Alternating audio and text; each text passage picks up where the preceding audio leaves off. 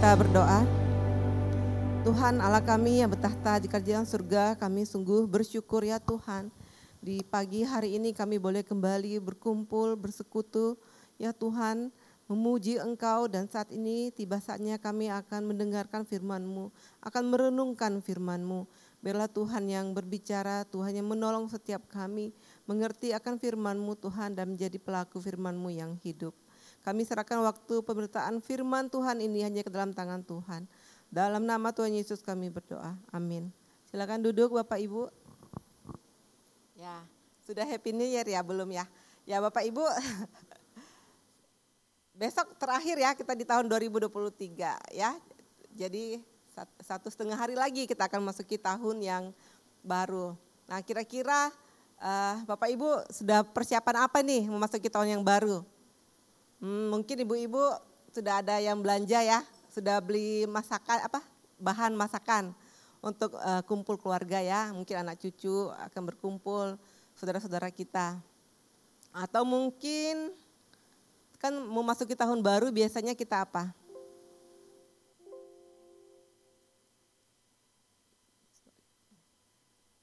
Biasanya kita apa? Belanja ya, beli baju baru, beli sepatu baru atau tas baru. Ibu-ibu udah beli apa aja? ya mungkin salah satunya lah ada yang baru ya. Atau uh, mungkin ada yang berpikir ah mau liburan ah ke tempat yang baru ya. Uh, seperti itu. Nah saya ingat waktu saya masih kecil saya senang sekali kalau tahun baru. Saya uh, bersama saudara-saudara saya pasti pergi mama bawa untuk pergi beli baju baru, sepatu baru dan malam tahun baru kami akan makan bersama, sungguh menyenangkan ya. Ya semua itu uh, baik ya, semua itu ya wajar kita lakukan. Nah pada hari ini saya mau mengajak kita bukan hanya mempersiapkan secara fisik eh, hal-hal untuk masuk ke tahun baru, tapi mempersiapkan hati kita. Jadi tema renungan hari ini saya beri judul memasuki tahun baru dengan hati yang baru. Nah tadi udah muncul sedikit gambarnya. Nah, kalau saya kita akan belajar dari salah seorang tokoh dari uh, Alkitab yang kalau lihat dari gambarnya kira-kira Bapak Ibu sudah nebak ini siapa ini ya? Ya, Sakeus ya. Nah, saya waktu ambil gambar ini saya lihat Sakeus, wah kalau zaman sekarang anak muda lihat gambar ini pasti beri julukan, oh Sakeus yang gemoy. Nah, jadi dia agak uh, cabi-cabi gitu ya. Jadi uh, Sakeus ini ya salah satu tokoh dari Alkitab, dia mengalami perjumpaan uh, dengan Tuhan ya dan itu merubah seluruh hidupnya. Nah, uh, kisahnya ada di dalam Lukas Lukas 19 ayat 1 sampai 10. Uh, Bapak Ibu bisa baca. Saya bacakan ya, Bapak Ibu ikutin dalam hati ya. Bisa mengikuti di Alkitab masing-masing atau lihat di layar. Lukas 19 ayat 1 sampai 10. Yesus masuk ke kota Yeriko dan berjalan terus melintasi kota itu. Di situ ada seorang bernama Sakeus, kepala pemungut cukai, dan dia seorang yang kaya. Ia berusaha untuk melihat orang apakah Yesus itu, tetapi ia tidak berhasil karena orang banyak, sebab badannya pendek. Maka berlarilah ia mendahului orang banyak, lalu memanjat pohon ara untuk melihat Yesus yang akan lewat di situ. Ketika Yesus sampai ke tempat itu, ia melihat ke atas dan berkata, Sakeus, segeralah turun, sebab hari ini aku harus menumpang di rumahmu. Lalu Sakeus segera turun dan menerima Yesus dengan sukacita. Tetapi semua orang yang melihat hal itu bersungut-sungut, katanya, ia menumpang di rumah orang berdosa. Tetapi Sakeus berdiri dan berkata kepada Tuhan, Tuhan, setengah dari milikku akan kuberikan kepada orang miskin. Dan sekiranya ada sesuatu yang kuperas dari seseorang, akan kukembalikan empat kali lipat. Kata Yesus kepadanya, hari ini telah terjadi keselamatan kepada rumah ini. Karena orang ini pun anak Abraham, sebab anak manusia datang untuk mencari dan menyelamatkan yang hilang. Pertama-tama kita lihat ya tadi firman Tuhan mengatakan Sekius ini seorang pemungut cukai. Nah, pemungut cukai pada zaman Tuhan Yesus itu adalah orang yang melakukan pengumpulan pajak. Nah, dia itu orang Yahudi juga ya. Waktu itu uh, bangsa uh, orang Yahudi dijajah oleh orang uh, Romawi ya. Nah, para pemungut cukai itu menyiapkan meja-meja dan orang-orang akan datang untuk membayar pajak. Nah pemungut cukai itu tidak mendapat gaji, mereka mendapat keuntungan dari mana? Dari pajak itu. Jadi mereka boleh sebebas-bebasnya menaikkan harganya, uh, jumlah pajak, lalu nanti mereka akan menyetorkan ke pemerintah uh, sesuai dengan uh, yang pemerintah minta, dan selebihnya itu untuk mereka seperti itu. Sehingga mereka itu dicap oleh orang-orang sebangsanya sebagai pengkhianat, sebagai orang-orang yang serakah karena mereka tidak peduli terhadap nasib orang-orang sebangsanya yang penting mereka dapat mengambil keuntungan. Nah, tadi di, kita baca perikopnya Sakius adalah kepala pemungut cukai. Ya, dia bosnya ya. ya. Dan di bawah Sakius itu dia pasti uh, punya beberapa pegawai juga. Nah, uh, dia disebut tadi di kota Yeriko, sebuah kota yang makmur ya Yeriko itu. Nah banyak pegawai, banyak pemungut cukai lain yang bekerja pada Sakeus. Nah Sakeus itu uh, mengambil keuntungan yang sangat banyak. Makanya tadi di ayat pertama kita lihat dia disebut sebagai orang yang kaya, ya uangnya banyak, dia kaya. Dan tentu dia uh, orang yang tidak peduli terhadap orang lain. Yang penting uh, dia uh, mendapatkan keuntungan seperti itu ya. Nah, pada suatu hari, tadi di perikop kita lihat pada suatu hari Tuhan Yesus berjalan memasuki kota Yeriko dan uh, Sakeus dia mendengar Tuhan Yesus akan lewat di Yeriko. Dia penasaran seperti apakah Yesus itu. Dan orang banyak juga sudah berkumpul ya. Nah, Sakeus pasti sudah mendengar. Orang-orang banyak juga sudah tahu siapa siapa Yesus yang akan masuk ke kota Yeriko ya kan. Sampai mereka uh, berkumpul untuk melihat Yesus karena mereka udah tahu Yesus itu siapa. Uh, sudah terkenal ya Tuhan Yesus bisa menyembuhkan orang yang uh, lumpuh, yang lumpuh bisa berjalan, yang buta bisa melihat. Bahkan mereka mendengar uh, Tuhan Yesus bisa mengusir roh jahat, orang yang keras suka dipulihkan, bahkan Tuhan Yesus bisa mengampuni dosa. Jadi si Sakyus itu sangat penasaran sehingga dia juga uh, ikut di dalam kerumunan orang banyak. Nah di situ dikatakan dia susah melihat Tuhan Yesus karena badannya uh, pendek ya.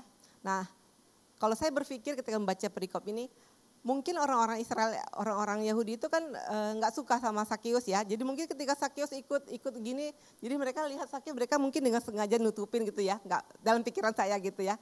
Karena mereka sangat benci sama Sakius ya, nggak mungkin mereka e, e, mau bersikap baik terhadap Sakius seperti itu. Maka Sakius tidak kehilangan akal, Sakius berlari ya, dia naik ke, dia mendahului orang banyak, lalu dia memanjat pohon ara untuk melihat Yesus yang akan lewat. Nah di situ dikatakan ketika Tuhan Yesus lewat dia melihat Sakius dan dia memanggil Sakius turun. Sakius turunlah hari ini aku harus menumpang ke rumahmu. Nah Sakius uh, akhirnya menerima Tuhan Yesus uh, di rumahnya. Nah kita akan melihat apa respon uh, dari orang-orang banyak ya. Nah orang-orang banyak itu bersungut-sungut ya mereka uh, marah ya dia uh, bersungut-sungut mengatakan uh, kenapa Tuhan Yesus mau menumpang uh, di rumah orang berdosa? Mereka tahu uh, Yesus itu adalah orang yang benar orang yang kudus orang yang baik yang penuh kasih yang yang punya kuasa bisa menyembuhkan. Kok bisa-bisanya menumpang di orang yang berdosa? Seperti itu orang banyak bersungut-sungut. Nah di sini kita bisa melihat ya bahwa orang banyak itu ada dekat dengan Tuhan Yesus ya, tapi mereka e, merasa diri mereka benar, ya merasa diri mereka itu ada orang benar. Mereka e, tidak merasa membutuhkan Yesus, tidak merasa membutuhkan pengampunan dari Tuhan Yesus. Kenapa? Karena mereka merasa diri mereka adalah baik-baik saja, mereka adalah benar dan mereka pun e, bersungut-sungut ya, responnya seperti itu. Nah, kalau kita lihat e, dari kalau lihat dari kata bersungut-sungut itu diartikan terus bersungut-sungut jadi bukan hanya sekali mereka bersungut-sungut, tapi diartikan itu mereka terus bersungut-sungut. Ya. Nah kemudian kita akan melihat e, respon dari Sakeus. Nah berbeda dengan Sakeus ya, e, Sakeus tadi ketika Tuhan panggil turun, dia langsung di, di e, biasanya kalau firman di Alkitab itu di, e, Kata-katanya itu kita harus teliti, kita lihat ya. Di situ di ayat 6 di, dikatakan, lalu Sakius segera turun dan menerima Yesus dengan sukacita. Ada artinya dengan sukacita, berarti Sakius tuh sangat gembira, sangat sukacita. Ya Tuhan Yesus suruh turun dan e, mau menumpang ke rumahnya. Di situ dikatakan su, dengan sukacita.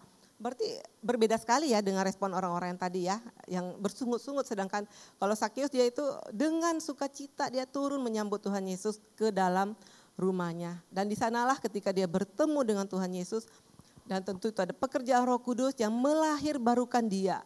Dia menyadari bahwa dia adalah orang berdosa yang membutuhkan pengampunan. Nah di sanalah Sakeus mengalami pertobatan. ya Dia mengalami pertobatan. Dan dia uh, berdiri dan dia mengatakan dia akan uh, mengganti rugi orang-orang yang pernah dia rugikan. Nah, tadi ini ya, dia uh, hatinya ya yang dulunya begitu uh, haus akan uh, harta, dia tidak peduli terhadap orang-orang uh, sebangsanya. Yang penting dia mendapatkan keuntungan, ya di situ ketika dia bertemu dengan Tuhan Yesus, dia bisa menyadari dosanya. Tiba-tiba dia membenci dosanya ya. Itu semua pekerjaan Roh Kudus yang melahir barukan Sakeus. Nah, jadi ketika Tuhan Yesus memberikan Sakeus hati yang baru, Sakeus diberikan kekuatan untuk meninggalkan dosanya dan percaya kepada Tuhan Yesus. Ya, dan uh, Roh Kudus yang memampukan dia untuk mengasihi Tuhan Yesus. Dan ketika dia berkata dia akan uh, mem, apa, mengganti rugi orang-orang yang dia rugikan, itu adalah wujud dia mengasihi sesamanya. Tadinya dia tidak peduli ya terhadap orang lain, dia hanya mementingkan dirinya sendiri ya. Tapi ini dia sudah hatinya benar-benar sudah berubah ya, dia mengasihi Yesus dan dia mengasihi uh, sesamanya, seperti itu. Kemudian kita lihat, nah Bapak Ibu pertobatan yang sejati itu di dalam Tuhan ya harus uh, bukan hanya sekedar uh, ketika mulut kita uh, mengaku percaya kepada Tuhan, tapi itu harus terbukti, harus uh, meru, terjadi perubahan atau transformasi dalam hidup kita ya, ketika kita mengaku percaya kepada Yesus. Seperti Yakobus bilangnya iman uh, tanpa perbuatan adalah sia-sia, seperti itu. Kemudian, nah kalau kita baca Alkitab ya, banyak tokoh-tokoh di dalam Alkitab ada uh, setiap orang yang benar-benar berjumpa, setiap orang yang benar-benar menerima Yesus sebagai juru selamatnya, yang percaya kepada Tuhan, yang telah dilahirbarukan, mereka akan uh, benar-benar akan berubah cara hidupnya. Contohnya tadi Sakeus kan, kita lihat ya, orang yang begitu serakah, yang tidak peduli terhadap orang sekelilingnya, hatinya ketika dia berjumpa dengan Tuhan Yesus, ketika dia dilahirbarukan, hatinya berubah. Ya, dia jadi mengasihi Tuhan, mengasihi sesamanya. Dia jadi orang yang uh, benar-benar lahir baru, menjadi orang yang baru yang membenci akan dosa-dosanya. Kemudian uh, saya cuma beri tiga contoh ya. Murid-murid Yesus, kita tahu ya murid-murid Yesus, mereka adalah uh, dulunya orang-orang yang penakut ya. Bahkan ketika mengikut Yesus saja mereka sering uh, berdebat. Bahkan uh, ada yang egois ya yang mementingkan diri ingin menjadi orang yang uh, terutama yang jadi nomor satu. Tetapi ketika Tuhan uh, mereka benar-benar percaya kepada Tuhan Tuhan melihat Yesus yang bangkit dan naik ke sorga murid-murid itu ke sebelas uh, murid yang tinggal itu menjadi orang yang benar-benar baru ya di dalam kehidupannya mereka menjadi orang yang berani, bahkan uh, mereka berani mati sebagai martir ya di dalam mengabarkan Injil. Ya mereka uh, benar-benar mencintai, mengasihi Yesus dalam kehidupan mereka. Mereka benar-benar telah berubah. Kemudian kita lihat siapa? Rasul Paulus ya. Nah Rasul Paulus itu dia adalah seorang penganiaya jemaat. Dia orang yang sangat membenci orang percaya. Jadi dia itu ke kota-kota, ke rumah-rumah, uh, narik orang uh, Kristennya, orang percaya untuk dihukum. Ya, dia sangat benci. Uh, bahkan uh, ketika Stefanus yang mati martir yang dilempar batu, Paulus ada di situ. Namanya waktu itu masih Saulus ya. Dia ada di situ dia menjaga baju-baju orang yang menganiaya uh, Stefanus sampai mati. Begitu bencinya dia terhadap orang uh, percaya. Tapi ketika dia dalam perjalanan hendak pergi mencari orang percaya untuk dianiaya, di sana Tuhan uh, menjumpai dia dan dia menjadi percaya, dia menerima Yesus sebagai juru selamatnya. Nah Bapak Ibu tentu tahu ya perjalanan uh, Rasul Paulus hidupnya. Dia menulis begitu banyak kitab dan bahkan dia mengabarkan Injil. Dia sampai naik kapal yang karam, dia lakukan semuanya. Dia di penjara ini uh, ilustrasi Rasul Paulus sedang di penjara, di penjara ya, bahkan mati untuk Tuhan. Dia lakukan semuanya. Hatinya yang dulu begitu membenci orang percaya berubah menjadi orang yang begitu mengasihi Yesus dan mengasihi sesamanya.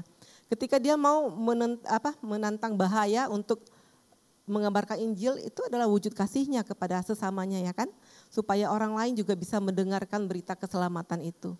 Hatinya benar-benar diubahkan oleh Tuhan. Nah, di dalam 2 Korintus 5 ayat 17 dikatakan jadi siapa yang ada di dalam Kristus ia adalah ciptaan baru yang lama sudah berlalu sesungguhnya yang baru sudah datang. Nah Bapak Ibu kita semua adalah anak-anak Tuhan ya yang pastinya sudah percaya kepada Tuhan Yesus. Kita sudah dilahir barukan. Di dalam mengikut Tuhan sering kali kita jatuh bangun ya.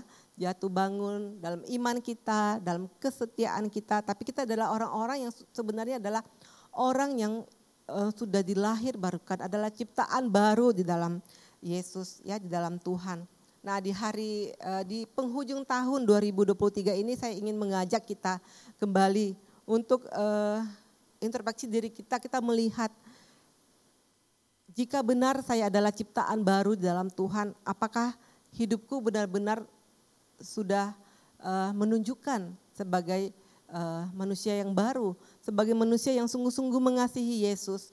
Ketika kita menjadi orang yang telah diselamatkan, seharusnya kita menjadi orang yang sungguh-sungguh mengasihi Yesus, menghormati Yesus dan mentaati firman-Nya.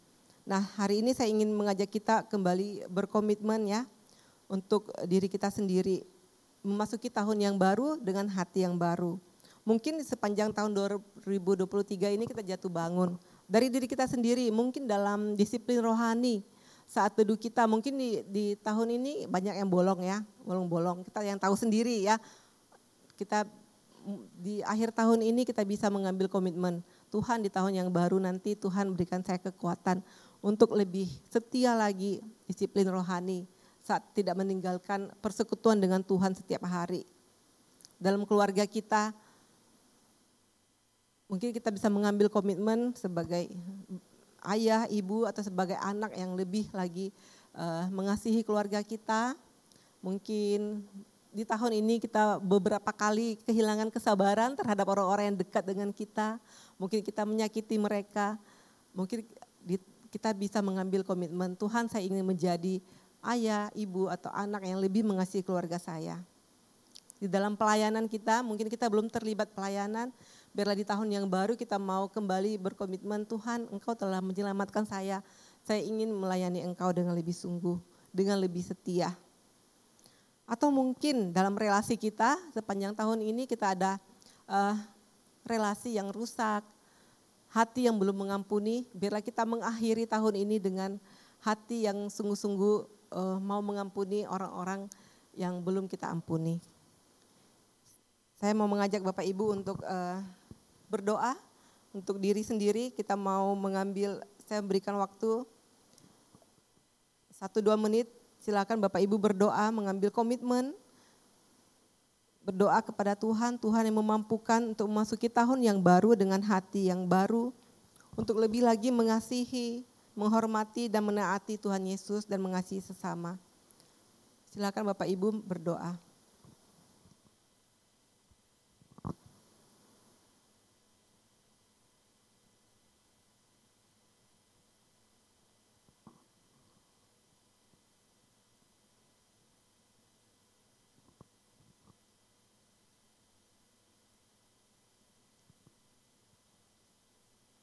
Kita berdoa. Tuhan, Engkau yang melihat setiap anak-anakmu yang datang berdoa di hadapanmu pada pagi hari ini. Biarlah Engkau yang menolong, memampukan setiap kami, setiap kami yang telah memanjatkan komitmen kami kepada Tuhan, komitmen kami untuk hidup lebih lagi mengasihi Tuhan dalam kehidupan kami. Engkau yang menolong setiap anak-anakmu, Engkau yang mendengarkan doa setiap kami yang hadir pada hari ini ya Tuhan. Engkau Allah yang maha kuasa, Allah yang sudah menyertai kami di sepanjang tahun 2023. Kami percaya Engkau yang akan terus memimpin hidup kami di depan ya Tuhan. Biarlah tangan kami senantiasa dipegang oleh Tuhan, oleh tanganmu yang kuat ya Tuhan. Biarlah Tuhan pada saat ini, pada hari ini ketika kami pulang nanti, sungguh tunggu Tuhan kami boleh melangkah dengan hati yang baru, hati yang sungguh mau lebih lagi mengasihi Tuhan, mengasihi sesama kami dalam kehidupan kami. Terima kasih Tuhan, dengar doa kami. Dalam nama Tuhan Yesus kami berdoa. Amin.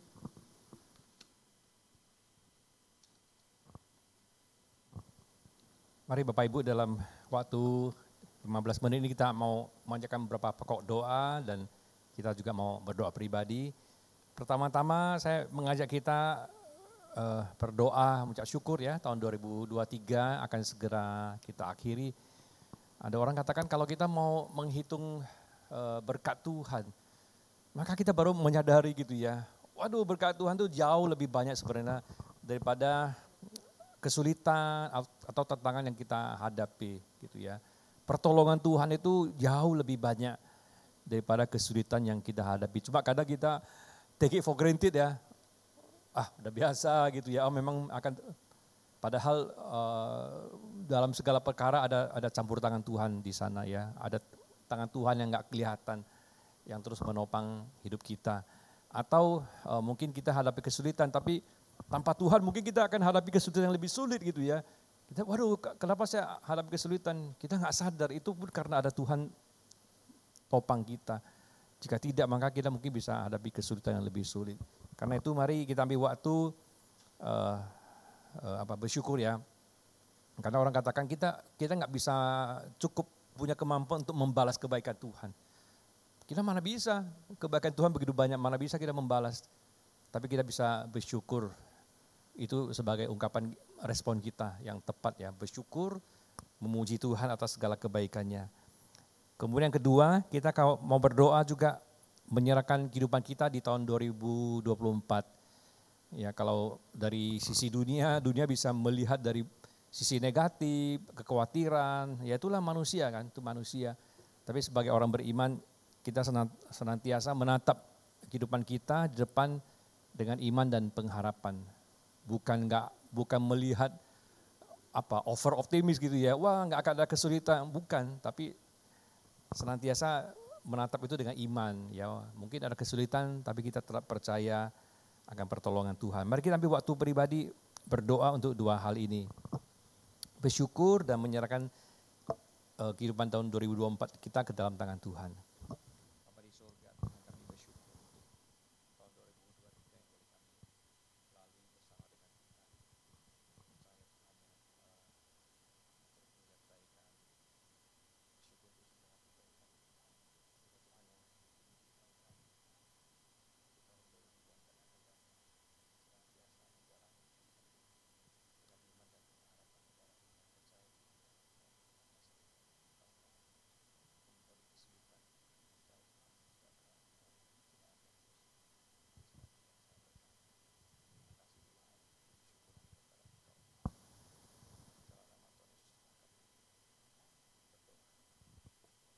Amin. Yang ketiga, eh, selanjutnya kita akan doakan ya katanya eh, COVID mulai naik lagi ya begitu ya. Apalagi menjelang tahun baru, eh, banyak orang berlibur, banyak orang berkumpul. Kita doakan supaya pemerintah bisa mengatur, antisipasi, dan sebagai masyarakat juga bisa saling menjaga diri, apakah pakai masker atau berbagai cara, sehingga COVID ini tidak kembali ya, kembali dalam kehidupan kita. Pandemi COVID ini tidak kembali. Kemudian kita terus doakan jemaat Tuhan, uh, GKI Sunter ini boleh setia beribadah ya, uh, walaupun liburan di mana berada bisa datang setia beribadah. Kita doakan tahun 2024 uh, lebih banyak lagi jiwa-jiwa yang boleh kena Kristus, dan jemaat Tuhan uh, boleh setia datang beribadah ke gereja setiap hari Minggu. Kita doakan untuk uh, gereja kita juga. Bapak di surga, Tuhan kami juga mau berdoa untuk situasi di negara kami Indonesia, Tuhan. di berbagai belahan dunia juga ada kenaikan kasus COVID. Tapi kami mau menyerahkan ini semua ke dalam tangan Tuhan. Kami percaya Tuhan Engkau lebih berkuasa daripada sakit penyakit. Tuhan uh, kehendak Engkau yang terjadi Tuhan. Kami doakan supaya pemerintah bisa mengantisipasi uh, khususnya di masa liburan ini sehingga uh, kasus COVID tidak meningkat lagi. Kami doakan juga keamanan, uh, kelancaran para masyarakat yang mungkin mudik, yang pulang kampung, biar Tuhan juga yang sertai. Kami doakan juga untuk gereja Tuhan, GKI Sunter, biar jemaat Tuhan boleh setia beribadah, setia ikut Tuhan. Di tahun 2024 GKI Sunter bisa semakin maju lagi. Jiwa-jiwa boleh dibawa datang kepada Tuhan jemaat Tuhan boleh setia beribadah kepada Engkau. Kiranya Tuhan berkati gereja Tuhan KS Sunter ini. Dalam nama Tuhan Yesus Tuhan kami berdoa. Amin. Kita doakan besok ada kebaktian gabungan, hanya satu kali ibadah jam 9. Kita doakan juga jemaat Tuhan boleh datang setia beribadah. Kita doakan untuk yang akan bawa firman Tuhan. Kita doakan yang melayani, yang WL, singer, pemusik semua. Biar ibadah setiap hari minggu itu boleh memuliakan Tuhan, yang meninggikan Tuhan. Dan juga ada kelas-kelas sekolah, ada kelas sekolah minggu juga, kita doakan guru-guru sekolah minggu yang mengajarkan kelas sekolah minggu ini. Kemudian eh, sorenya ada kebaktian tutup tahun, kita juga doakan supaya eh, kebaktian ini juga boleh punya makna lah ya, eh, mempersiapkan kita memasuki tahun 2024 yang akan datang. Mari kita doakan untuk dua hal ini. Bapak di sorga kami mau berdoa juga menyerahkan pelayanan dan ibadah kami esok hari. Uh, tanggal 31 hari terakhir kami boleh beribadah di tahun 2023 ini.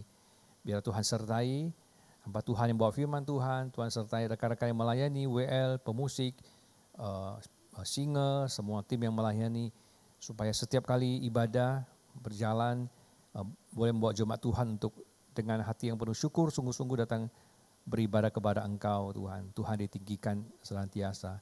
Kami juga mengingat guru-guru sekolah minggu, bila Tuhan yang sertai mereka. Guru-guru sekolah minggu diberikan terus semangat, ketekunan, kesetiaan melayani anak-anak ini, uh, para generasi masa depan gereja Tuhan ini. Kita doakan supaya anak-anak juga diingatkan untuk dibawa datang beribadah kepada Tuhan.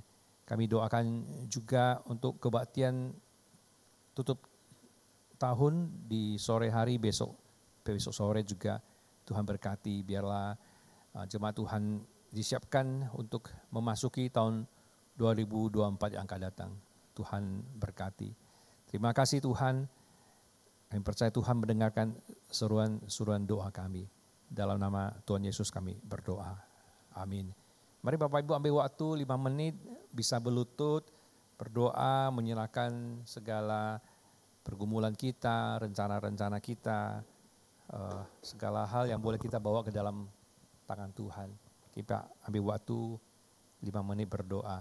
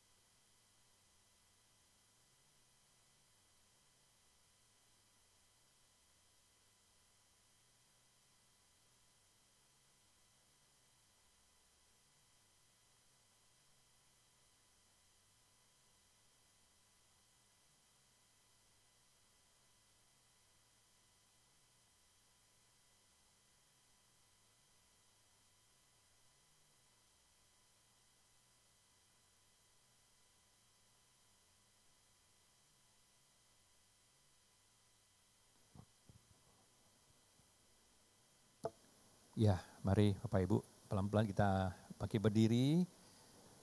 Kita akan berdoa, kita akan tutup kebaktian doa pada pagi hari ini. Bapak di sorga, Tuhan,